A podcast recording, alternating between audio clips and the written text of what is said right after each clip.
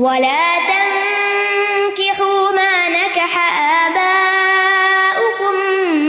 من النساء إلا ما قد سلف. إنه كان فاحشة ومقتا وساء سبيلا. اور تم ان عورتوں سے نکاح نہ کرو جن سے تمہارے باپ نکاح کر چکے ہوں۔ باپ کی بیوی سے نکاح نہ کرو۔ سوائے اس کے جو پہلے گزر چکا دور جاہلیت میں، یقیناً وہ ایک بے حیائی کا کام اور قابل نفرت عمل اور بہت ہی برا راستہ ہے۔ یہاں پر اب محرمات کا ذکر شروع ہو رہا ہے کہ کن عورتوں سے شادی نہیں ہو سکتی۔ تو ان عورتوں سے شادی نہ کرو جن عورتوں سے تمہارے آبا نے شادی کی۔ آبا کم کا لفظ ہے۔ باپ، دادا، نانا یعنی آبا و اجداد جو ہے اس سے اوپر اگر کسی بھی عورت سے انہوں نے نکاح کیا ہے تو اولاد جو ہے ان سے شادی نہیں کر سکتی۔ یعنی بعض اوقات ایسا ہوتا ہے نا کہ مثلاً باپ نے ایک عورت سے نکاح کیا، پھر اس کو طلاق دے دی۔ اب بیٹا جوان ہوا، اب وہ چاہتا ہے کہ باپ کی متعلقہ سے شادی کر لے۔ ایسا نہیں کیا جا سکتا۔ یہ کیا ہے؟ یہ بہت ہی کبھی کام ہے، بے حیائی پہ مبنی ہے۔ قابل نفرت ہے، بہت برا طریقہ ہے یعنی جاہلیت کا یہ طریقہ۔ ولا تن کی ہوں ماں کہا ابا کم من نسائے اللہ ماقت سلف۔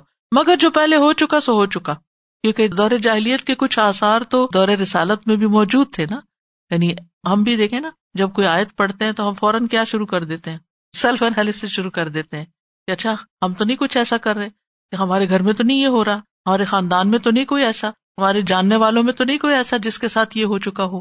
ایک دفعہ میں دورہ قرآن کروا رہی تھی اور میں نے اس وقت بتایا کہ دو بہنوں کا نکاح ایک شخص سے نہیں ہو سکتا نا۔ ابھی آ جائے گا یہی حکم۔ تو ایک عورت آ گئی میرے پاس۔ وہ کہتے تھے ہمارے جاننے والوں میں سے ایک شخص نے دو بہنوں سے کٹھی شادی کی ہوئی اور اس وقت بھی ان کو کٹھے رکھا ہوا ہے۔ ولا قوت اللہ بلّہ ایک اسلامی ملک میں ایک مسلمان شخص قرآن کے حکم کی سری خلاف ورزی کر رہا ہے۔ لا علمی ہوگی یا کسی نے روکا ہی نہیں؟ یا پھر دونس داند لی کہ ہم جو چاہیں کریں، ہمیں کون ہے روکنے والا؟ اللہ عالم کیا وجہ ہوگی؟ لیکن یہ کہ معاشرے کے اندر ایسی مثالیں ہوتی ہیں تو پھر لوگ پریشان ہو جاتے ہیں۔ یہ غلطی تو ہم نے کی تھی، اب کیا ہو؟ فرمایا اللہ ما قد سلف۔ جو ہو چکا سو ہو چکا۔ اس کو تو اب انڈو نہیں کیا جا سکتا نا تو ہو گیا۔ اس کو تو اللہ تعالیٰ معاف کرنے والا ہے۔ لیکن یہ یاد رکھو، یہ عمل اچھا نہیں۔ ان اکانا فاحشہ یہ فاحشہ ہے۔ فاحشہ کا لفظ زنا کا لیے استعمال ہوتا یعنی یہ زنا کے مشابے ہے۔ وہ مختن مخت کا لفظی مطلب ہوتا ہے نفرت، کراہیت۔ یعنی یہ چیز اللہ تعالی کے یہاں نفرت اور ناراضگی کی بات ہے۔ اور جو عقل سلیم رکھتے ہیں اور صاحب اخلاق لوگ ہیں، ان کے نزدیک بھی یہ چیز انتہائی ناپسندیدہ ہے۔ یعنی اللہ کی ناراضگی کا سبب بھی ہے اور مخلوق کی ناراضگی کا سبب بھی ہے۔ کیسے؟ اب اگر کوئی باپ دیکھے کہ اس کے بیٹے نے اس کی متعلقہ سے شادی کر لی ہے تو باپ بیٹے سے خوش ہوگا؟ کیا ہوگا؟ ناراض ہوگا۔ یہ ہے مقت یہ ہے ناراضگی۔ ماں اس کی کیا کہے گی؟ وہ بھی ناراض ہوگی۔ سارا خاندان لان تان کرے گا۔ بیٹے کو تو باپ سے حسن سلوک کا حکم ہے۔ اس کی ناراضگی مول لینے کا تو نہیں ہے۔ وہ سا سبیلا، اور یہ بہت برا راستہ ہے۔ یہ دور جاہلیت کی کبھی رسموں میں سے ہے، جس میں عورت کا کوئی مقام نہیں تھا اور اس کے ساتھ طرح طرح کی زیادتیاں ہوتی تھی تو اللہ سبحان تعالیٰ نے باپ کی منقوہ سے نکاح کو حرام قرار دے دیا۔ اور اس پر سب کا اجماع ہے۔ اور اس کی سزا کیا ہے؟ معاویہ بن قرہ اپنے والد سے روایت کرتے ہیں کہ مجھے رسول اللہ صلی اللہ علیہ وسلم نے ایک شخص کی طرف بھیجا جس نے اپنے والد کی بیوی سے نکاح کر لیا تھا اور مجھے حکم دیا کہ میں اسے قتل کر دوں اور اس کا مال ضبط کر لوں۔ یہ ابن ماجا کی روایت ہے۔ یعنی اتنا بڑا جرم ہے۔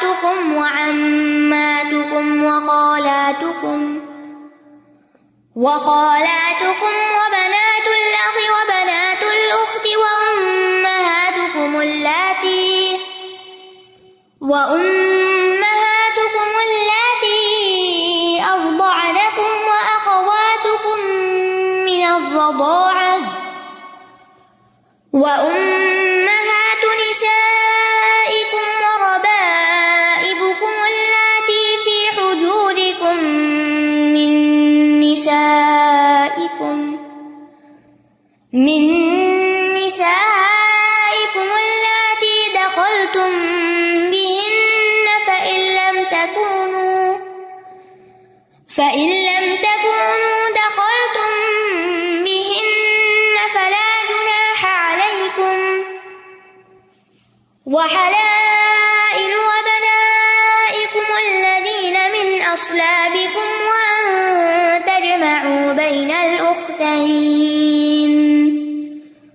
وأن الأختين إلا ما قد سلف إن الله كان غفورا رحيما تم پر نکاح کے لیے حرام کر دی گئی تمہاری مائیں اور تمہاری بیٹیاں اور تمہاری بہنیں اور تمہاری پھپھیاں اور تمہاری خالائیں اور تمہارے بھائیوں کی بیٹیاں اور تمہاری بہنوں کی بیٹیاں اور تمہاری وہ مائیں جنہوں نے تمہیں دودھ پلایا ہو، اور تمہاری رضائی بہنیں، اور تمہاری بیویوں کی مائیں، اور تمہاری وہ بیٹیاں جو تمہارے زیر پرورش ہیں۔ تمہاری ان بیویوں میں سے جن سے تم دخول کر چکے ہو۔ پھر اگر تم نے ان سے دخول نہیں کیا تو تم پر کوئی گناہ نہیں کہ تم ان سے نکاح کر لو۔ اور تمہارے ان بیٹوں کی بیویاں بھی تم پر حرام ہے جو تمہاری پشتوں سے ہیں یعنی بہویں اور یہ بھی تم پر حرام ہے کہ تم دو بہنوں کو بیک وقت ایک نکاح میں جمع کر دو۔ سوائے اس کے کہ جو پہلے ہو چکا، بے شک اللہ بہت بخشنے والا، نہایت رحم کرنے والا ہے۔ یہاں محرمات کا ذکر ہے یعنی حرام رشتوں کا ذکر ہے، اور ان خواتین کا ذکر ہے جن سے نصب کی وجہ سے رضاط کی وجہ سے، اور سسرالی تعلق کی وجہ سے نکاح حرام ہے۔ اور ان کا بھی ذکر ہے جن کو ایک شوہر کے نکاح میں جمع کرنا حرام ہے۔ اور پھر بعد میں ان عورتوں کا بھی ذکر آئے گا جن سے نکاح کرنا حلال ہے۔ تو حرمت علیہ کم امہات کم و بنات کم و اخوات کم و امات کم و خالات کم و بنات الخ و بنات الخت کتنی ہو گئی؟ سات۔ تو نصب کے اعتبار سے سات قسم کی عورتوں سے نکاح کرنا حرام ہے۔ سب سے پہلے ماں۔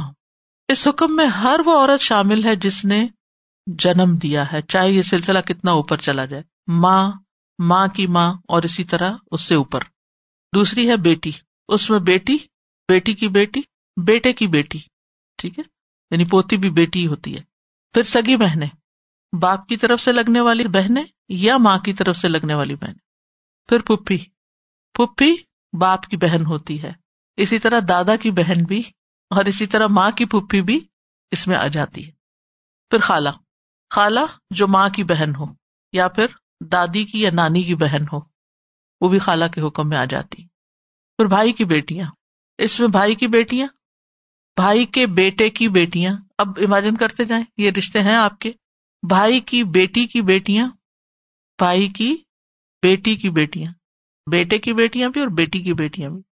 بھائی کی بیٹی کی بیٹی کی بیٹیاں یعنی نواسی بہن کی بیٹیاں۔ اس میں بہن کی بیٹیاں، بہن کی بیٹیوں کی بیٹیاں۔ بہن کے بیٹوں کی بیٹیاں، وہ بھی آ جاتی۔ تو نصب کے لحاظ سے یہ وہ عورتیں ہیں جو حرام ہے جن کے ساتھ نکاح حرام ہے یعنی۔ اور تمام علماء کا اس پر اجماع ہے کہ ان عورتوں سے نکاح حرام ہے۔ وہ امہات کم اللہ اردان کم و اخوات کم من الردا اور تمہاری وہ مائیں جنہوں نے تمہیں دودھ پلایا اور تمہاری رضائی بہنیں بھی۔ یعنی حق کے رضاط کی وجہ سے ماں اور بہن سے نکاح حرام ہے۔ یعنی دو رشتوں کا ذکر ہے۔ حدیث کی روح سے وہ ساتوں رشتے جو نصب کی وجہ سے حرام ہے دودھ کی وجہ سے بھی حرام ہے ان سب کا ذکر دوبارہ نہیں کیا گیا، لیکن وہ بھی اس میں شامل ہے رضائی مائیں، رضائی بیٹیاں، رضائی بہنیں، رضائی پھپیاں رضائی خلائیں رضائی بتیجیاں رضائی بھانجیاں سب شامل ہیں۔ خون کے رشتوں کی طرح رضاط کے رشتے بھی حرام ہیں۔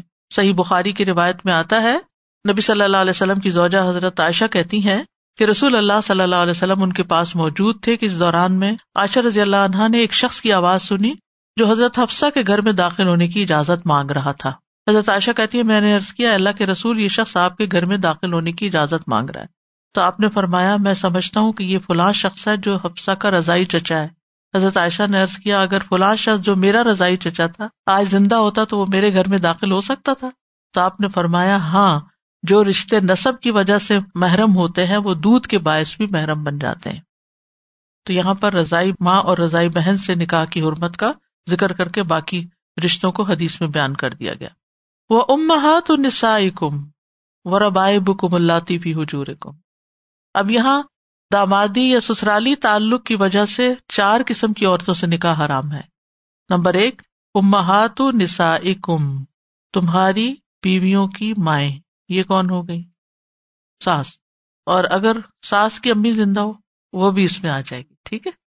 اسی طرح باپوں کی بیویاں بھی اسی رشتے میں آتی، سسرال کی وجہ سے نا۔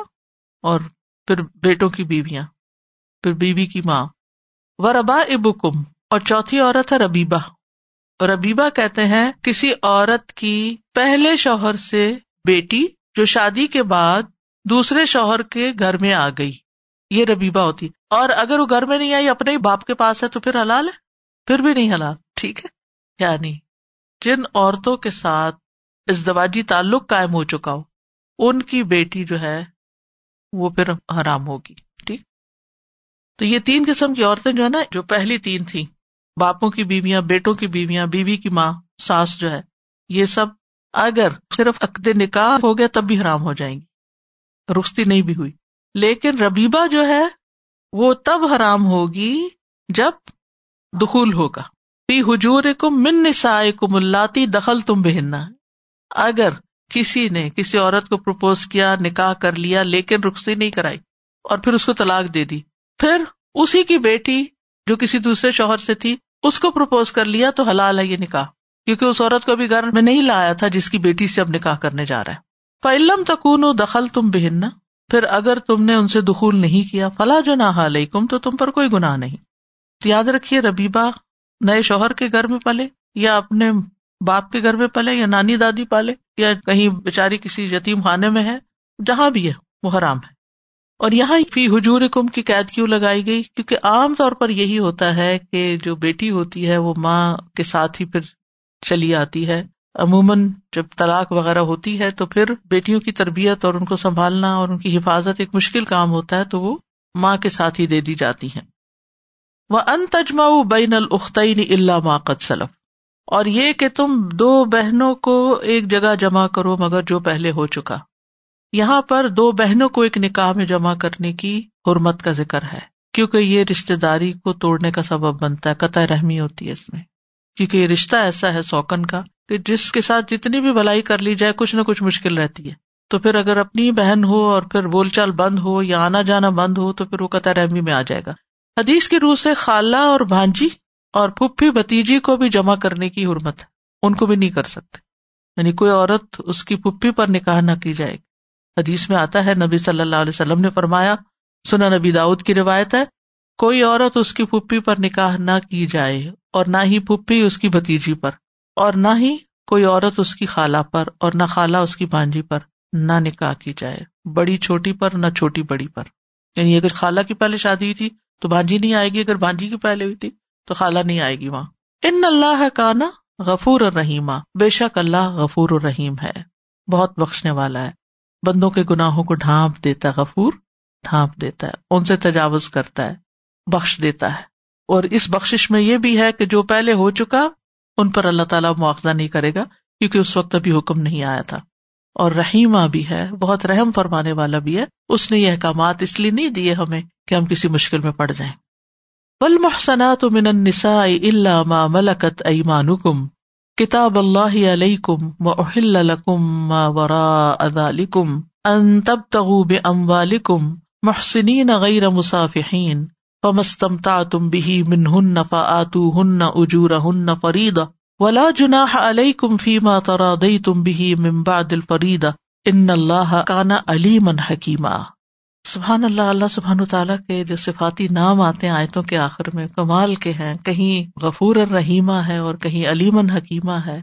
آیت کے مضمون کی مناسبت سے صفات کا ذکر آتا ہے۔ اور عورتوں میں سے شادی شدہ بھی تم پر حرام ہے۔ سوائے ان کے جو تمہارے دائیں ہاتھ کی ملکیت ہوں۔ اللہ نے یہ حکم تم پر لکھ دیا ہے۔ لکھ دیا ہے۔ اور ان کے علاوہ دیگر عورتیں تمہارے لیے حلال کر دی گئیں۔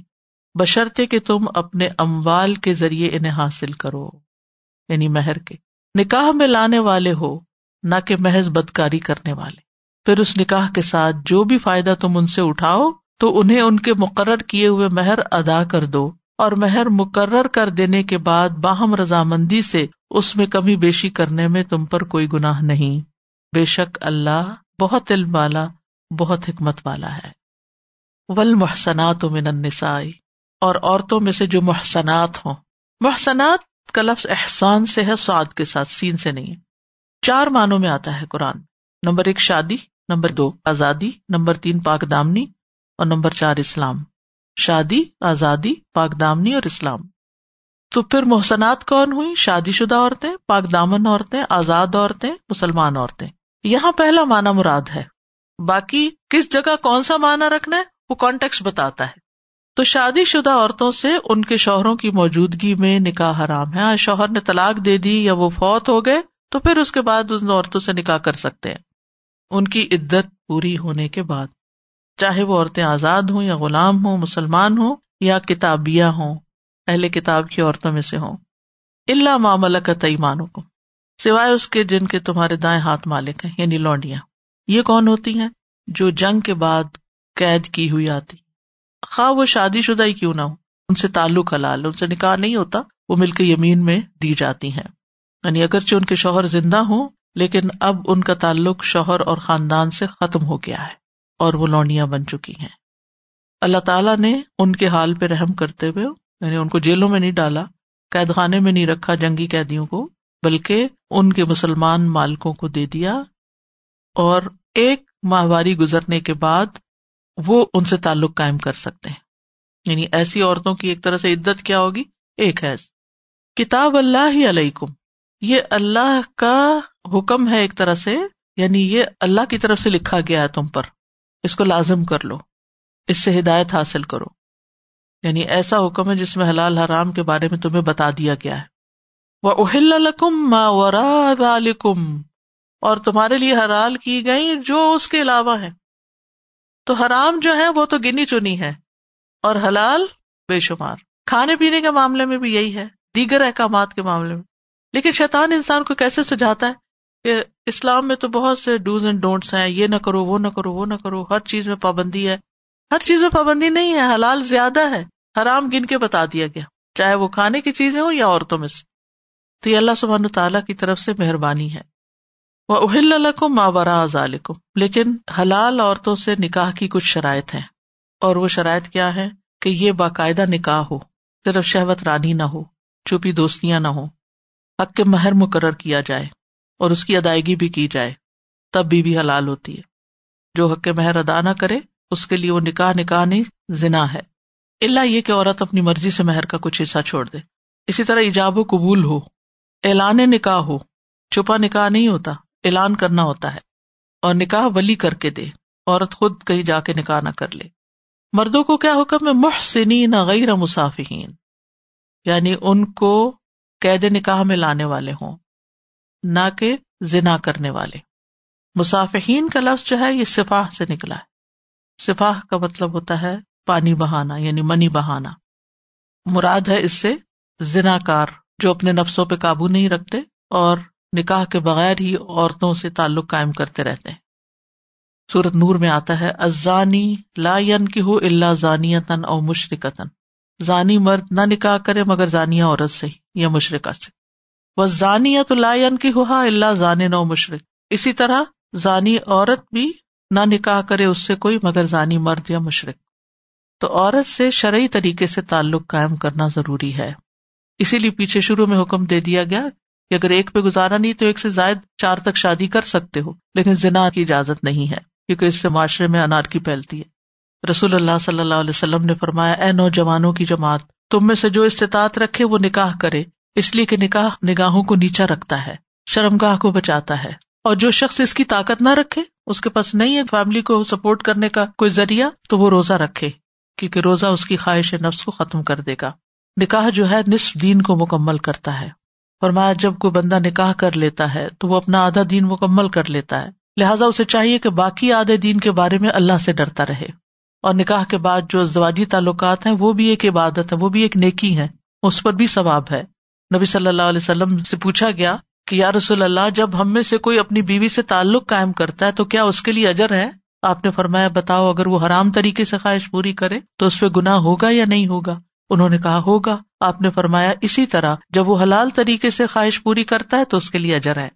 پھر فرمایا فمس تمتا تم بھی من ہن فاتو ہن اجورا ہن فریدا یعنی نکاح کے بعد جن عورتوں سے تم فائدہ اٹھاؤ، ان سے صحبت کرو، ان کے مہر پورے پورے ان کے حوالے کرو۔ فریضا سمجھ کر۔ ٹھیک ہے؟ فمس تمتا تم بھی من ہن کا مطلب ہے نکاح کے بعد فائدہ اٹھانا۔ بعض لوگوں نے اس کا مطلب نکالا، اس سے مراد نکاح متا ہے کہ مرد اور عورت یعنی نہ اس میں بلی نہ گواہ، نہ کوئی اور، دونوں ایک دوسرے کے ساتھ خود ہی معاملہ طے کر کے تعلق قائم کر لے اور اس کے بعد جب وہ پیریڈ ختم ہو تو اس کو چھوڑ دیں۔ تو یہ مراد نہیں ہے اس سے۔ اور یہاں مہر کی ادائیگی ہو رہی ہے۔ نکاح متا میں تو مہر نہیں ہوتا، وہ تو ویسے ہی کچھ نہ کچھ دے دیا جاتا ہے، جو بھی طے کرے تو مہر کی ادائیگی جو ہے فرض ہے۔ قرآن مجید میں مہر کے لیے فریضہ کا لفظ بھی آیا ہے نہلا کا لفظ بھی آیا ہے، صداق کا لفظ بھی آیا ہے۔ اور اجور کا لفظ بھی آیا ہے۔ وہ آت النسا صدقات ہن نہلا عورتوں کو ان کے مہر خوش دلی سے ادا کرو اور اس میں سے تم کچھ لے نہیں سکتے۔ صورت البکرا میں آتا ہے۔ ولا یا القم انتا خدو مما آتی تم ہن شیا تمہارے لیے حلال نہیں کہ اس میں سے جو تم نے انہیں دیا ہے کچھ بھی لو۔ یاد رکھے کہ حق کے مہر دینے کا جو ارادہ نہیں رکھتا، وہ ایک طرح سے ضانی ہے۔ رسول اللہ صلی اللہ علیہ وسلم نے فرمایا، جو شخص کسی عورت سے تھوڑے یا زیادہ مہر پر شادی کرے اور اس کے دل میں مہر ادا کرنے کا ارادہ نہیں ہے کہ میں نے نہیں دینا، صرف لکھ دیا تو اس نے اسے دھوکا دیا اور پھر وہ فوت ہو گیا اور اسے اس کا حق نہیں دیا تو قیامت کے دن اللہ سے ضانی ہونے کی حالت میں ملاقات کرے گا۔ میت کی وراثت تقسیم کرنے سے پہلے اس سے حق کے مہر ادا کرنا ہوگا۔ کل ہم بات کر رہے تھے نا کہ قرض چکانا ہوگا تو یہ مہر بھی ایک قرض ہوتا ہے۔ ولا جنا علیہ کم فی ماترا دئی تم بھی ممباد الفریضہ۔ اور مہر مقرر کر دینے کے بعد باہم رضامندی سے اس میں کمی بیشی کرنے میں تم پر کوئی گناہ نہیں۔ کیا مطلب ہے اس کا؟ مہر مقرر ہو گیا۔ شوہر کے حالات اچھے تھے۔ اس نے سوچا میں اتنا دے سکتا ہوں۔ اچانک کووڈ ہو گیا۔ جاب چلی گئی۔ ریسٹورینٹ بند ہو گیا۔ اب تو ساری پیمنٹس رک گئی اب بیوی کو بھی دینا ہے۔ اب بیوی بھی دیکھ رہی ہے کہ ہسبینڈ کے اوپر ایک مصیبت آ گئی ہے۔ تو اب وہ آپس میں وہ کہتے اچھا کوئی بات نہیں، ٹھیک ہے، میں جانے دیتی ہوں۔ یا یہ کہ اگر اس نے زیادہ مقرر کر لیا تھا اور اب وہ معافی مانگ رہا ہے کہ بس بھول ہو گئی، میں اتنا دے نہیں سکتا تھا، مجھے فادر نے کہا تھا فلاں نے کہا تھا، اتنا لکھ دو تو میں نے لکھ دیا، تو اب تم پلیز مجھے تھوڑا سا معاف کر دو۔ تو وہ اگر اپنی خوشی سے فائن تب نہ لکم شعی ان اگر خوشی سے کچھ دیتی ہیں تو پکلو ہو ہنی ام مریا پھر تم لے سکتے ہو۔ تو یہاں بھی وہی بات کی گئی ہے کہ پہلے تو تمہیں دینا ہوگا، فریضہ سمجھ کے۔ لیکن اگر کوئی وجہ بن گئی تو پھر اس صورت میں آپس کی رضامندی سے چھوٹ بھی ہو سکتی اسی طرح عورت بھی ڈیمانڈ کر سکتی ہے کہ آپ نے یہ کیا مہر رکھا۔ اس وقت میں تو بول نہیں سکتی تھی، مجھے اور چاہیے۔ تو شوہر کہتا اچھا ٹھیک ہے، میں تمہیں اس کا ڈبل دے دیتا ہوں۔ تو فی ماں ترادئی تم ہے۔ یہ اب شوہر بیوی کی آپس کی رضامندی کی بات ہے۔ کم بھی کروا سکتا ہے، زیادہ بھی دے سکتا ہے۔ تو اس میں کوئی پھر گناہ کی بات نہیں یا کوئی زیادتی نہیں ہے کسی پر کہ وہ تو کہا گیا تھا کہ وہ جو طے ہو، بس وہی لکیر کے فقیر اسی پہ رہو گے۔ نہیں، ہمارے دین میں رخصتیں بھی ہیں اور انسانی ضروریات اور حالات کو سمجھا بھی گیا ہے اور اس کے مطابق ہر معاملے کے اندر ایکسپشنل صورت پائی جاتی ہے۔ فریضہ کے اندر، جیسے فرض نماز میں سفر میں آدھی ہو جاتی ہے، روزے جو ہیں وہ بعد میں رکھے جا سکتے ہیں۔ تو اسی طرح ان معاملات میں بھی جو باہمی خاندانی تعلقات کے ہیں، ان میں بھی کمی بیشی ہو سکتی ہے۔ جیسے کوئی سودا لینے جاتے ہیں، آپ تو بائر اینڈ سیلر دونوں کا آپس میں اتفاق ہونا ضروری ہے۔ ایک پرائز لگی بھی ہوتی ہے اور ایک وہ ہوتی ہے جس کو آپ نیگوشیٹ کر کے اس میں کمی بیشی کروا کے خریدتے ہیں۔ تو اس کی اجازت ہے۔ ان اللہ کانا علی من حکیمہ، بے شک اللہ بڑے علم والا، بڑی حکمت والا ہے۔ اس کے علم اور حکمت کی بنا پر اس نے تمہارے لیے یہ قوانین بنائے، یہ حدود مقرر کی، حلال و حرام تمہیں بتایا۔ اس لیے تم ان کی پابندی کرو۔ جی السلام علیکم۔ ایک سناریو تھا کہ ابھی یہ پچھلے دنوں کچھ ایسا واقعہ پیش آیا کہ جو بیوی تھی، اس نے اتنا تنگ کیا خامند کو۔ وہ نہیں چاہتا تھا کہ میں شا... اس نے اتنا پیسہ لگا کے شادی کی اور وہ تین مہینے کے بعد ہی اس سے تنگ آ گئی کہ یہ میرے مزاج کا نہیں ہے اور یہ نہیں۔ اس نے اتنا اس کو تنگ اس طرح سے کیا کہ سوشل میڈیا پہ اس کے خلاف باتیں لکھنی شروع کر دی اس کا فیس بک ہیک کر دیا۔ مطلب ناک میں دم کرنے والی بات اور ساروں کو کہنا شروع کر دیا۔ اسے کہ مجھے طلاق دے۔ تو خود کھلا لینے کو تیار نہیں تھی۔ تو میں نے بھی اس کو بہت کنوینس کیا کہ بھائی تم خود کھلا لے لو۔ لیکن وہ کسی صورت نہیں تیار۔ اب پچھلے دنوں پھر لائر کو بیچ میں ڈالا ہے اور پھر کچھ حصہ کیونکہ جو حق میر تھا وہ بہت زیادہ تھا اور وہ ادا نہیں کر سکتا تھا۔ تو پھر میں نے کہا تم کچھ کم کرو۔ پھر ایسے یہ کرنا پھر جائز ہے؟ ماں ترا دئی تو ماشاء اللہ حل مل گیا۔ السلام علیکم استاد۔ یہ بیٹیوں کا نکاح جب کرتے ہیں تو ان کی رضامندی ضروری ہے۔ لیکن بیٹیوں کو تو اس وقت سمجھ نہیں آتی۔ وہ تو ابھی یہی ہوا ہے کہ میں نے نہیں شادی کرنی، کیوں نہیں شادی کرنی؟ وہ گنجا ہے۔